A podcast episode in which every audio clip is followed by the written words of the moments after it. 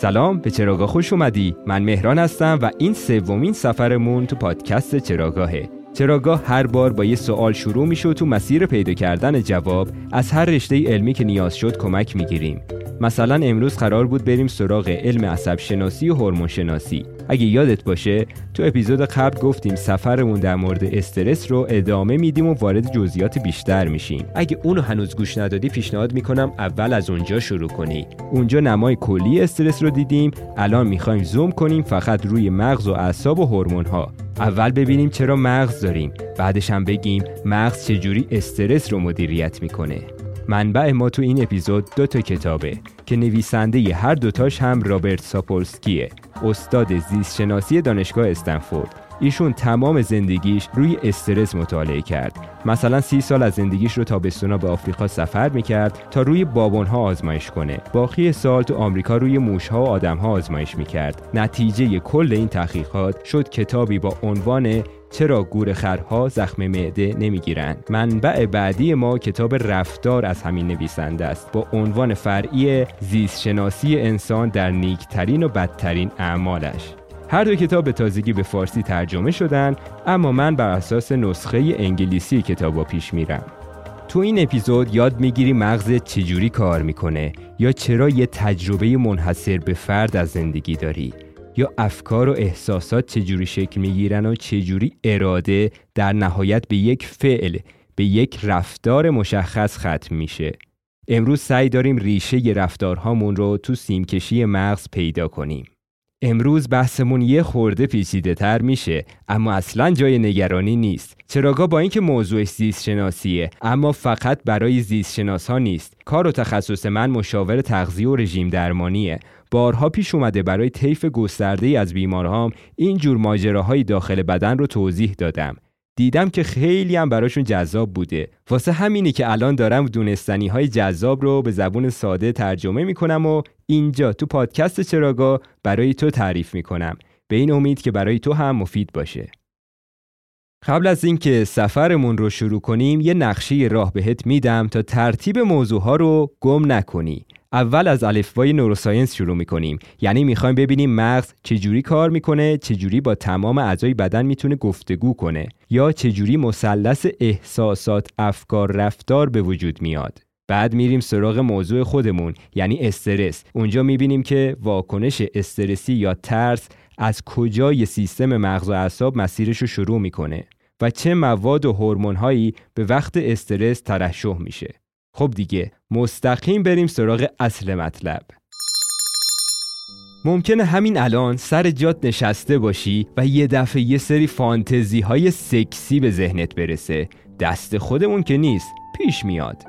تو این شرایط یه هایی متوجه میشی یه سری چیزا تو بدنت داره تغییر می‌کنه. مثلا می‌بینی ضربان قلبت بالا رفته با اینکه هیچ تحرکی نداشتی.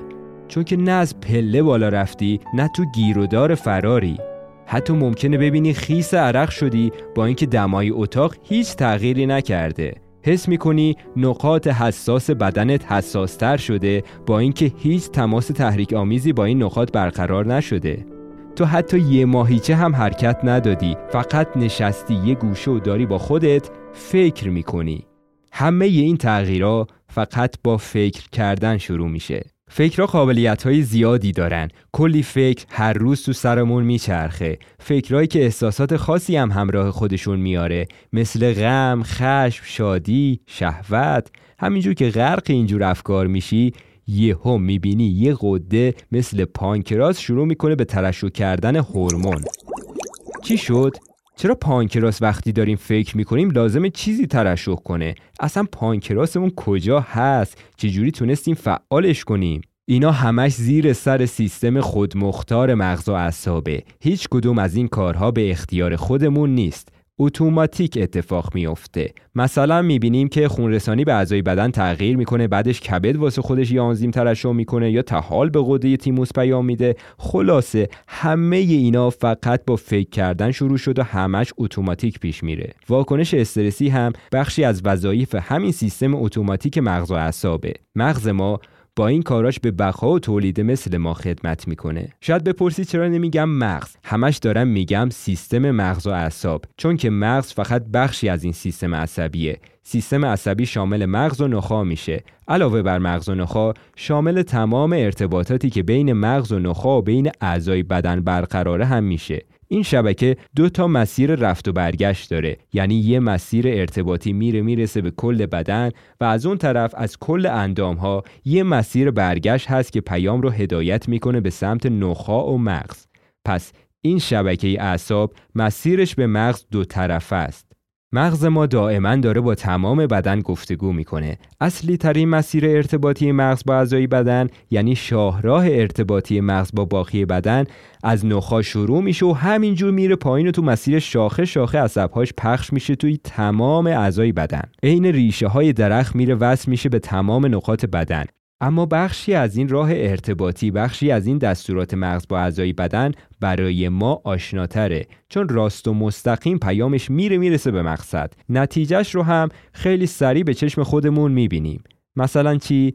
مثلا همین الان تصمیم می‌گیری دستتو تکون بدی و می‌بینی دام همونی که می‌خواستی اتفاق افتاد. این بخش از شبکه اعصابت کمک می‌کنه به اختیار خودت کاری انجام بدی. مثلا با آدمها دست بدی یا نوازششون کنی یا بتونی باهاشون برقصی.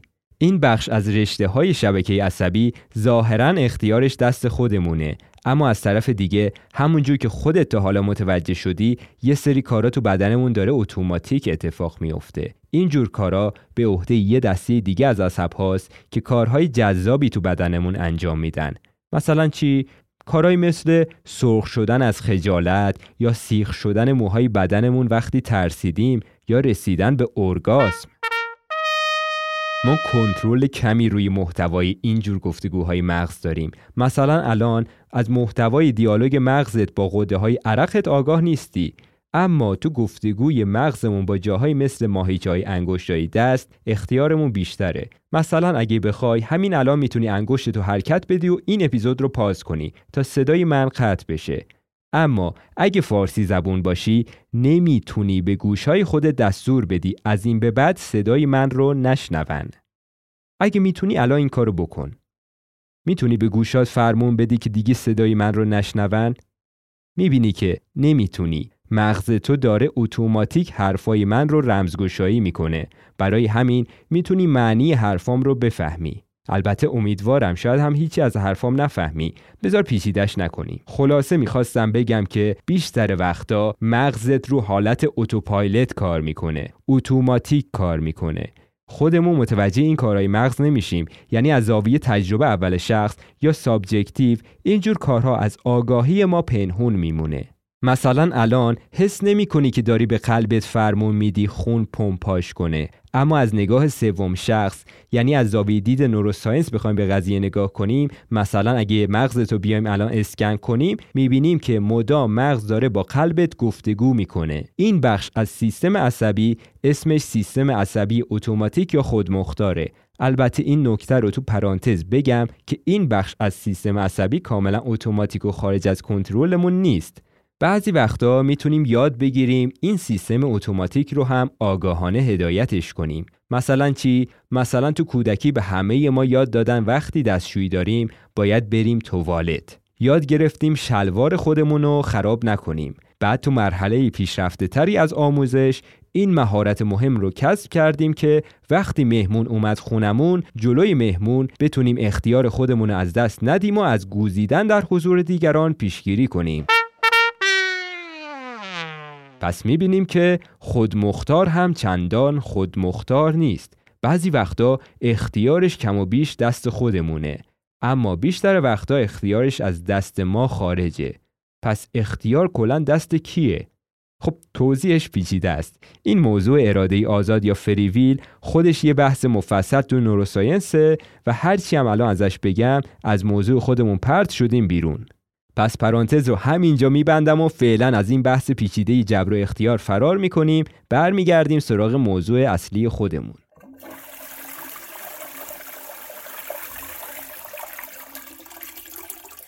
خب کجا بودیم؟ گفتیم که شبکه عصبهای مغز دو شاخه میشن که یه دستشون به جاهای مثل قلب و عروق نامنگاری می‌کنن. از اونجا که اختیارش کاملا دست خودمون نیست بهش میگیم سیستم عصبی خودمختار. یا سیستم عصبی اتوماتیک. تمام کارهایی که به واکنش استرسی مربوط میشه هم زیر سر همین بخش اتوماتیک مغزه. وقتی استرس می‌گیریم نصف این سیستم خودمختار فعال میشه و نصف دیگرش غیر فعال میشه. حالا اون نصفه اعصابی که تو استرس فعال میشه اسمشو گذاشتن سیستم سمپاتیک. اون نصفه دیگرش که غیر فعال میشه بهش میگن پاراسمپاتیک.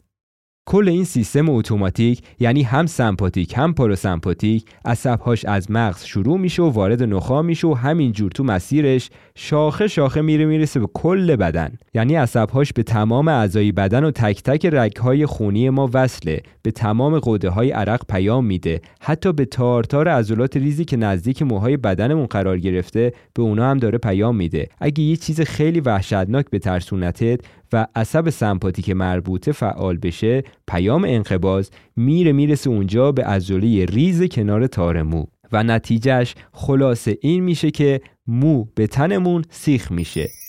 یه بخشای از بدنمون هم مو نداره ولی خب از اونجا که همین عضلات ریزو داره و کنارش هیچ تار موی نیست که بتونه اونو سیخ کنه واسه همین بخشای کچل پوستمون می‌بینیم که دون دون میشه شبیه پوست پرتغال میشه. مثلا تو سرما که خودش یه نوع استرسه این اثر عجیب سمپاتیک رو به چشم خودمون دیدیم. یا وقتایی که همون میریم و آب سرده می‌بینیم که قسمت‌های بیموی بدنمون دون میشه. پس این شد جواب اینکه چرا مو به تنمون سیخ میشه. گفتیم که سیستم سمپاتیک وقتی وارد عمل میشه که استرس داریم وقتی که تو شرایط اورژانسی گیر افتادیم. یا بهتره بگم وقتی که به نظر می‌رسه تو شرایط اورژانسی گیر افتادیم. حالا این سمپاتیک که فعال میشه چیکارا می‌کنه؟ ما رو تو وضعیت آماده باش یا حواس جمع و active قرار میده. یه جوک در مورد سمپاتیک بگم تا همیشه یادت بمونه کار سمپاتیک چیه. میگن سمپاتیک کلا وظیفش چهار تا رفتاره که با F شروع میشه. وظیفه اولش fight به فارسی یعنی دعوا. بعدی flight یعنی فرار. سومی fright یعنی ترس. و F چهارم اینو دیگه خودت حدس بزن چیه. پس چهار تا وظیفه سمپاتیک به عهده داره. fight flight fright و هر وقت یکی از این رفتارها ازت سر زد بدون که کار کار سمپاتیکه. خلاصه سمپاتیک وقتی فعال میشه که زندگی هیجان انگیز یا تهدید آمیز میشه. البته در مورد F چهارم یه نکته بسیار مهم هست که همینجا لازمه تو پرانتز بگم. سمپاتیک فقط تو لحظه کوتاه ارگاسم فعال میشه. شروع سکس کار نصفه دیگه سیستم اتوماتیکه. یعنی اون مقدماتش رو پاراسمپاتیک انجام میده. شاید باورت نشه ولی راست شدن آلت تناسلی آقایون یا برانگیخته شدن کلیتوریس خانم ها کار پاراسمپاتیکه. کار بخش آرامش بخش اعصاب. پس نمیشه اینجور وقتا بی اعصاب بود. واسه همینه که تو استرس راست نگه داشتن آلت تناسلی امکان پذیر نیست. اما توی محیط آروم با vibe مثبت اول پاراسمپاتیک تحریک اولیه رو ایجاد می‌کنه. همینجور که پیش میره سمپاتیک کارا رو می‌گیره به دستش. مثلا چی؟ ضربان قلب میره بالا نفس نفس می‌زنی قده های عرق فعال میشن. آشوب تا جایی پیش میره که دیگه نمی‌تونی کنترلش کنی. سمپاتیک کنترل تمام بدن رو تسخیر کرده. ولی هنوز ولی هنوز یه عضو بدن هست که تسلیم سمپاتیک نشده. همینجور یه تنه داره به مبارزه ادامه میده. اما در نهایت می‌بینیم که ایشون هم از کنترل خارج میشه و حالا یه انزال موفق به ثمر می‌رسه. بعد دوباره پاراسمپاتیک فعال میشه و آرامش رو به بدن برمیگردونه. یه نکته دیگه اینه که تو لحظه اورگاسم دو تا بخش مهم مغز کاملا آفلاین میشن. هم برای خانم ها هم برای آقایون. اسم این دو بخش آمیگدال و کورتکس فرانتاله. بعدا مفصل میگیم وظیفه این دو بخش چیه. اما فعلا همینو بدون که خاموش شدنشون از نظر تجربی باعث بروز یه سونامی از احساسات میشه. فقط تو همین لحظه اورگاسمه که این دوتا بخش مغز آروم می‌گیرن و ساکت میشن. باقی روز همش دارن وراجی می‌کنن. اینم از F چهارم. اما امروز می‌خوایم در مورد سه تا F دیگه بیشتر حرف بزنیم. fight flight fright وقت جمع‌بندیه گفتیم کار پاراسمپاتیک چی بود؟ دیگه تا الان باید خودت اوستا شده باشی. وظیفش کاملا برعکس سمپاتیکه. یعنی وقتای آرامش داریم پاراسمپاتیک فعال میشه. تو اینجور وقتا غذا رو گوارش می‌کنیم سیستم ایمنی و آلت تناسلی کار می‌کنه. رشد ترمیم خلاصه بگم هر کاری جز اون چهار تا رفتار F دار تمام امورات بدن جز fight، flight، fright و اورگاسم خلاصه. هر وقت آرامش پیدا کردی بدون که پاراسمپاتیکت فعال شده هر وقت هم تحریک شدی بدون که سمپاتیکت فعال شده. این هم از وظایف سمپاتیک و پاراسمپاتیک. سمپاتیک باعث میشه ضربان قلب بره بالا و پاراسمپاتیک ضربان قلب رو میاره پایین. سمپاتیک مسیر خونرسانی رو هدایت می‌کنه به عضلاتی که تو جنگ و گریز درگیرن. ولی در مقابل پاراسمپاتیک مسیر خونرسانی رو هدایت می‌کنه کجا؟ به باقی جاهای بدن مثل معده، روده اینجور جاها. پس می‌بینیم که این دوتا شبکه عصبی همزمان نمی‌تونن فعال شن. همزمان فعال شدن سمپاتیک و پاراسمپاتیک تقریبا شبیه اینه که تو رانندگی همزمان پامونو بذاریم رو گاز و ترمز. کلی مکانیسم پیچیده مراقبن اینجور آشفت بازاری پیش نیاد. واسه همینی که وقتی استرس داری نباید همزمان غذا بخوری یا وقتی نگرانی نمی‌تونی شب بخوابی چون همزمان نمی‌تونی پاتو بذاری روی گاز و ترمز. خب تا اینجا فهمیدیم این عصب چه شکلی تو تمام بدن ریشه کردن و چه وظایفی رو اتوماتیک دارن انجام میدن. حالا وقتشه یه سوال خیلی مهم بپرسیم. مغز چجوری از راه این شبکه می‌تونه با اعضای بدن حرف بزنه؟ بخوام با یه تصویر ساده برات بگم. اینجوریه که این رشته عصب ها شبیه سیم برق کار می‌کنن. یعنی این سلول های عصبی دراز که بهشون میگن نورون مثل برق با جریان الکتریسیته یه پیام و هدایت می‌کنه می‌بره تا انتهای رشته تا خروجی نورون. اطراف این رشته ها یه روکش سفید رنگه درست شبیه کابل برق. احتمالا شنیدی بعضیا میگن سلول های خاکستری مغز و سلول های سفید مغز. بخش سفید همین بخش روکش داره بخش خاکستری هم بخشای اصلی سلوله که DNA و باقی مخلفات سلولی داخلش پر شده. اما روکش این رشته ها از جنس چربیه و رنگش سفیده. برای همینم زیر میکروسکوپ سفید دیده میشه و میگن بخش سفید. گفتیم که پیام رسانی مغز تو هر نورون تو هر سلول با پالس الکتریسیته انجام میشه و میره هدایت میشه تا آخر رشته. اما حالا سوال اینجاست که این پیام از انتهای رشته چجوری میره می‌رسه به دست سلول بعدی؟ زحمت انتقال پیام تو این فاصله نانومتری به عهده پیک های شیمیاییه. اسم این پیک ها پیام رسان عصبیه یا نوروترانسمیترز. خلاصه مغز با ارسال پالس های الکتریکی به اضافه ترشح چند تا پیام رسان از انتهای خورتوم این عصب ها می‌تونه با اعضای بدن دیالوگ کنه. انگاری بخشی از زبون نورون ها پالس های الکتریسیته است مثل کد مورس یا بهتر بگم مثل نوت های یک پیانو. هر نوت به تنهایی معنی نداره اما جزی از قطعه موسیقی نهاییه. این توالیه که معنا رو به وجود میاره. حافظه هم برایندی از همین نوسانات الکتریکی و تکرار معنادار نوساناته. الگوریتم این نوساناته که تجربه زندگی هر کدوم از ما رو به وجود میاره. همینجا جا داره بگم دژاوو هم همینجوری کار می‌کنه. دژاوو شبیه اینه که یه قطعه موسیقی رو بارها نسخه پیانوشو شنیدی ولی یه دفعه همون نوت ها رو با یه ساز دیگه مثلا این بار با صدای گیتار میشنویش. دژاوو پس می‌بینیم که اینجوری کار می‌کنه.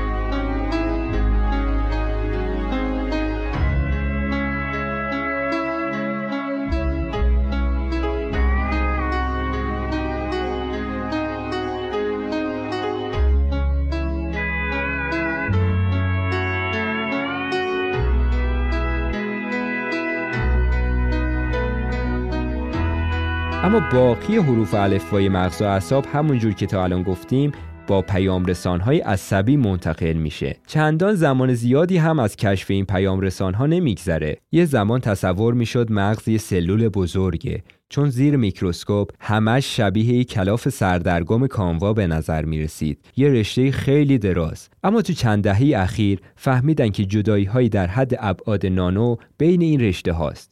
اسم این فاصله های بین سلولی رو گذاشتن سیناپس. اون پیام الکتریکی که تا آخر خورتوم سلول رسید از اونجا به بعد رو می‌تونه با کمک پیامرسان عصبی طی کنه. اینجوری هر سلول پیامش رو با یه ماده شیمیایی شلیک می‌کنه به سلول بعدی. الان دیگه می‌دونیم که مغز یه سلول نیست. مغز 100 میلیارد سلوله. هر کدوم از این نورون ها ده هزار اتصال با نورون های دیگه دارن. یعنی میشه یک کواردیلیون سیناپس. 100 میلیارد ضرب در ده هزار میشه یک کواردیلیون. برای اینکه بفهمی چقدر این عدد بزرگه می‌تونی مقایسهش کنی با کهکشان راه شیری که کلا 300 میلیارد ستاره داره.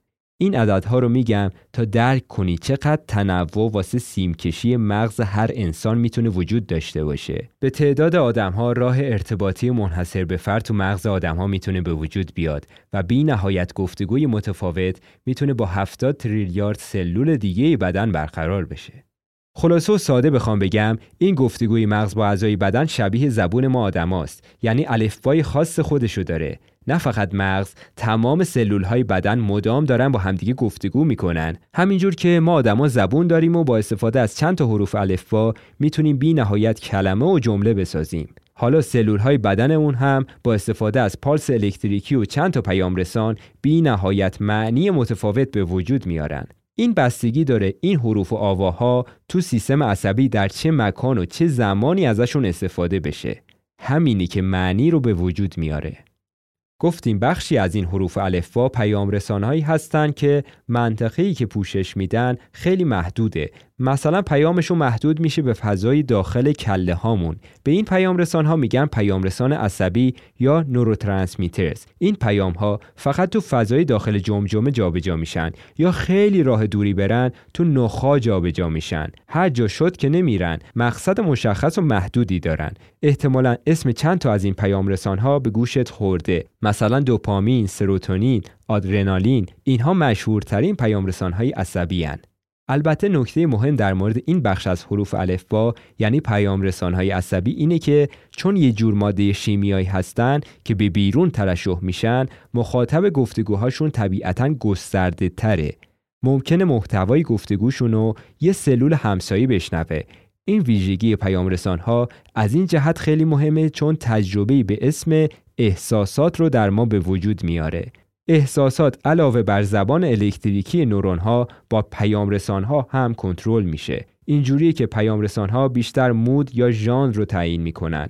مدیریت احساسات به واسطه پیام های مثل دوپامین، سروتونین، آدرنالین و بقیه دوستان چیزی شبیه پلیلیست موسیقیه. یعنی علاوه بر اینکه یک حرف الفبا رو تشکیل میدن یه ژانر یا اتمسفر خاص هم تو ذهنمون به وجود میارن. که با تجربه شخصیمون اسمشو می‌ذاریم غم یا شادی، ترس، عصبانیت، انزجار، غافلگیری. این تجربه پیام رسوندن نورون ها رو اینجوری ما ترجمهش می‌کنیم. این ساده ترین راهی بود که می‌تونستم توضیح بدم مغز ما چجوری کار می‌کنه. خلاصه بگم مغز با استفاده از حروف الفبا افکار، خاطرات، احساسات و همچنین رفتار یا کردار خاصی رو در ما به وجود میاره. مسیری هم که پیام تیکد رو یه بار دیگه اونم مرور کنیم. شروع حرکت با پالس الکتریکی بود که از کابل های روکشدار یا گاهی وقتا از یک کابل بدون روکش حرکت می‌کنه و میره می‌رسه تا آخر نورون. فاصله یک هزارم سانتی متری تا نورون بعدی یا حالا هر سلول دیگه ای رو با پیام رسان عصبی شلیک می‌کنه. حالا تو خط ویژه استرس یعنی مسیر عصبهای سمپاتیک یه پیامرسان اختصاصی داریم و اسمشو گذاشتن پیامرسان آدرنالین. اسم آدرنالین احتمالا به گوشت رسیده. آدرنالین و پسرخالش نور آدرنالین از انتهای عصبهای سمپاتیک ترشح میشه. یعنی سمپاتیک با استفاده از این پیام رسان پیام خودش رو میرسونه به مقصد و اون چهار تا وظیفه افدار رو به سرانجام میرسونه. این شلیک آخر قبل از بروز رفتار واکنشی رو آدرنالین انجام داد. خلاصه پیام تحریک آمیز اینجوری به رفتار واکنشی تبدیل میشه. چهار تا رفتار واکنشی که اف داشتن فرار کردن، جنگیدن، ترسیدن، اورگاسم. آدرنالین محرک این جور رفتار هاست. حالا آدرنالین با نور آدرنالین چه فرقی داره؟ از نظر عملکرد و ساختار شیمیایی که شبیه همدیگن اما محل ترشحشون جداست. آدرنالین از عصبهایی که به غده آدرنال وصله ترشح میشه نور آدرنالین از باقی عصبهای سمپاتیک ترشح میشه. به آدرنالین تو آمریکا میگن اپینفرین و به نور آدرنالین میگن نور اپینفرین. ولی چون آدرنالین تو فارسی جا افتاده ما هم مثل فرانسویا بهش میگیم آدرنالین. این مسیر سمپاتیک همینجور پالس عصبی میفرسته تا آخر رشته تا اونجا با ترشح آدرنالین از انتهای رشته ها کارهای مربوط به استرس رو راه بندازه. مثلا از انتهای رشته هایی که به عضلات قلب وصله نور آدرنالین ترشح میشه و عضله قلب سرعت انقباض و پمپاژ خون رو می‌بره بالا. اما این همه ماجرا نیست. اگه از اپیزود قبلی یادت باشه تو مثال دوتا فیل روی الوکلنگ گفتیم که استرس یه همکار دیگه هم داره. علاوه بر این پیام رسانا به واسطه هورمون ها هم مغز می‌تونه پیام استرس رو به اندام ها برسونه. هرچند آدرنالین هم خودش وظیفه هورمونی داره. خیلی مرز مشخصی بین پیام رسان عصبی و هورمون نیست. از نظر ساختار شیمیایی فرق ندارن. این بستگی داره به مکان انتقال پیام این مواد شیمیایی. حالا هورمون چیه؟ هورمون اون دسته از پیام رسانهایی هستند که به سمت اهداف دورتر شلیک میشن. نسبت به پیام رسان عصبی مسافت بیشتری جابجا جا میشن. این پیام رسانا می‌تونن وارد جریان خون بشن و از این مسیر خون رسانی پیام خودشون رو هدایت کنن برسونن به سلول های دوردست بدن. پس فرق پیام رسان عصبی و هورمون رو فهمیدیم چیه؟ فرق بین این دوتا پیام رسان آدرس گیرنده شونه تمام قده های بدن هورمون ترشح می‌کنن و تو وضعیت استرس هم ترشح بعضی از این هورمون ها فعال میشه ترشح بقیهشون مهار میشه کنسل میشه. اما کار مغز این وسط چیه؟ مغز چجوری ترشح هورمون ها رو کنترل می‌کنه؟ جالبه بدونی تا همین صد سال پیش فکر می‌کردن مغز هیچ نقشی این وسط نداره. یعنی اون زمان پزشکا فکر می‌کردن پانکراس، بیزه، تختان هر کدوم واسه خودش تنهایی فکر می‌کنه و تصمیم می‌گیره. یعنی تصور می‌شد این قوده ها به حدی خودشون هوشمندن که هیچ نیازی به دستور از بالا ندارن. الان می‌دونیم که اینجوری نیست. مغز رئیس این قده هاست ولی قبل از اینکه بگیم مغز چجوری اونجا ریاست می‌کنه می‌خوام یه داستان جالب بگم که همین دیدگاه قدیمی همین دیدگاه که بیزه واسه خودش فکر می‌کنه چه پیامدی تو طول تاریخ داشته. صد سال پیش دانشمندا خبر دادن که آهای ملت ما تونستیم اکسیر جوونی رو کشف کنیم. اما ببینیم ماجرا از چه قرار بود. اون موقع برای همه مثل روز روشن بود که با بالا رفتن سن ناتوانی جنسی هم زیاد میشه. دانشمندا اومدن چیکار کردن؟ از بیزه سگ، خروس، میمون گیری کردن. بعد با تعما و بسته بندی های متنوع با عنوان اکسیر جوانی فروختن به ملت. خیلی هم پرفروش بود این محصولات مخصوصا زمان جنگ جهانی اول حتی ارگان تراپی خیلی رواج داشت می اومدن بیزه حیوونا رو پیوند می‌زدن به آدما حتی. می‌تونید پوسترهای تبلیغاتیش رو تو اینترنت پیدا کنید. حتی بعضی از فروشگاه ها درست مثل رستوران ها که یه آکواریوم دارن و این انتخاب رو به مشتری میدن که بره لابستر یا ماهی مورد علاقش رو انتخاب کنه و جلوش سرو کنن. اونا هم تو فروشگاه هاشون این امکان رو به مشتری می‌دادن که بره بز مورد علاقش رو انتخاب کنه و همونجا جلوی چشمش اصاره کنن ازش و تا وقتی تازه است بزنن تو رگ.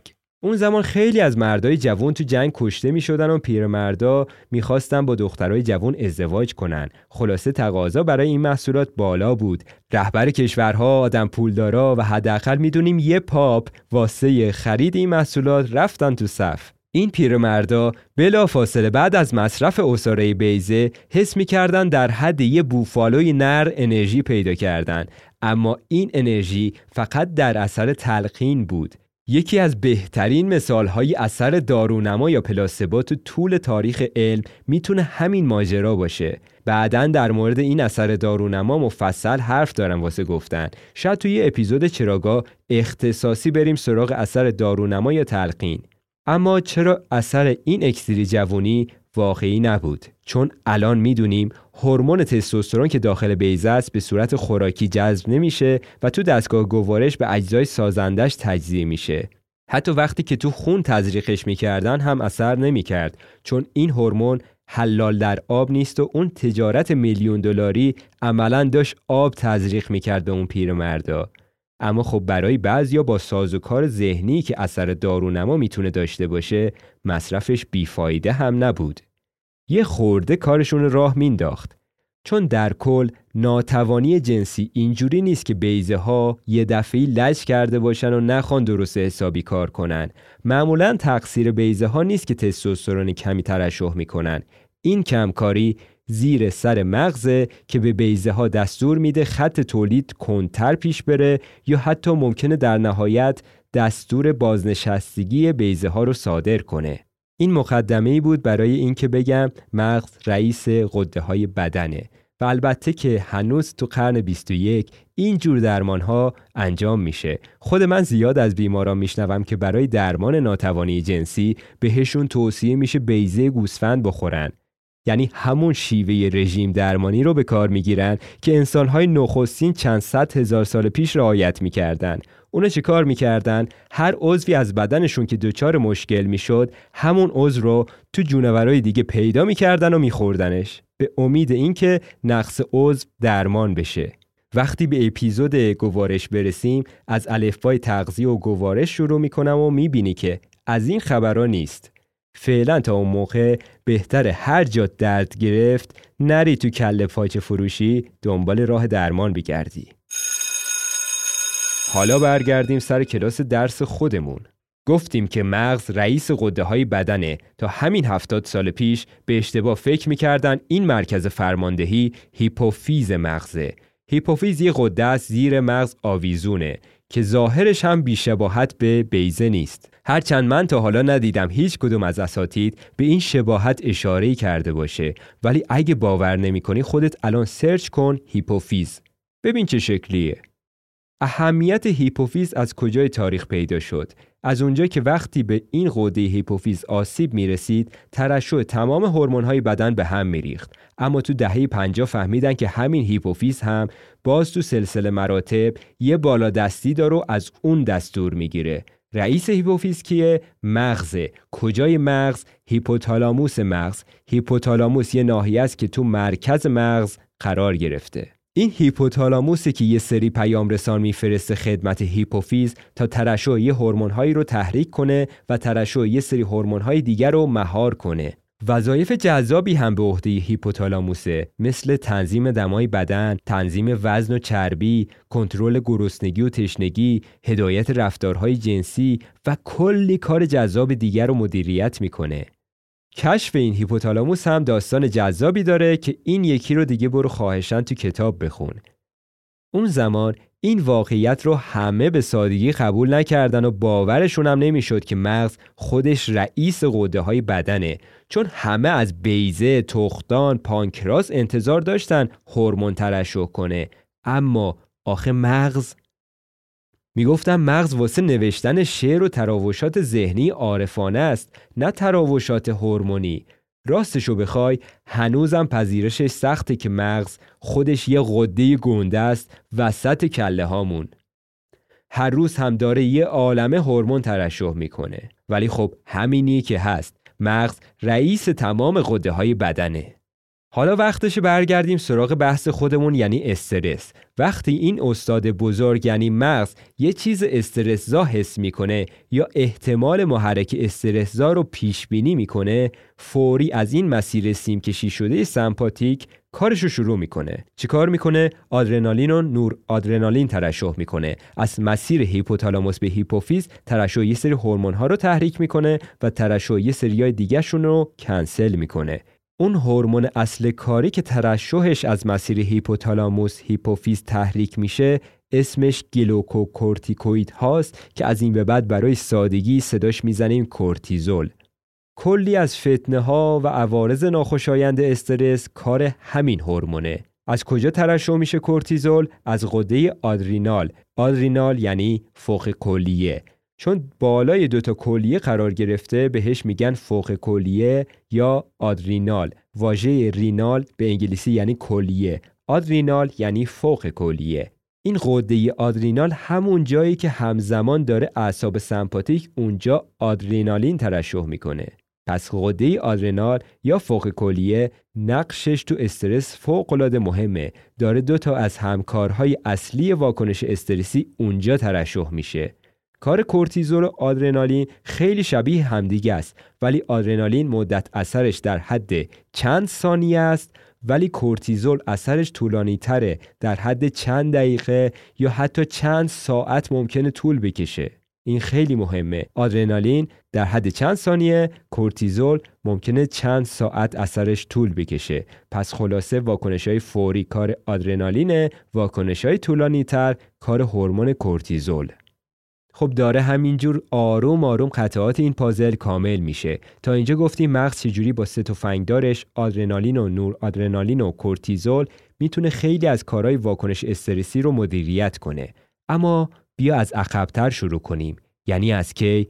یعنی قبل از همه این اتفاقا. ببینیم اصلا خود این محرک استرسی رو مغز چجوری تشخیص داد. ببینیم منشأ ترس و نگرانی کجاست. و از اون مهمتر منشأ رفتارهای تبعیض آمیز و نجات پرستی کجای مغزه؟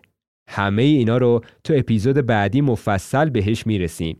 اپیزود بعدی با موضوع چرا میترسیم؟ مرسی از تو که چراگاه رو دنبال می‌کنی. هدف اصلی چراگاه پیشگیری از سرایت باورهای اشتباهه. ما انسانها بیشتر از اونی که تصور می‌کنیم از اجتماع اطرافمون داریم تقلید می‌کنیم. پس اگه خطایی تو صحبتام پیدا کردی کامنت بذار تا اشتباهم رو هرچی سریعتر جبران کنم. پادکست چراگاه رو می‌تونی تو تمام اپلیکیشن های پادکست پیداش کنی. مثل Castbox Google Podcast و هر جا که پادکست گوش میدی خلاصه. اگه Spotify و Apple Podcast که حتما چراگاه رو اونجاها هم follow کن و بهمون 5 تا ستاره بده. این 5 تا ستاره دادن خیلی به ما کمک می‌کنه. شنیدن این پادکست رایگان و همیشه رایگان میمونه. بهترین حمایت از چراگاه اینه که دوستات رو به چراگاه دعوت کنی. راه های ارتباطی رو تو توضیحات نوشتم. لینک کانال یوتیوب و تلگرام رو هم می‌تونی اونجا پیدا کنی. تو یوتیوب و اینستاگرام محتوای تصویری می‌ذاریم.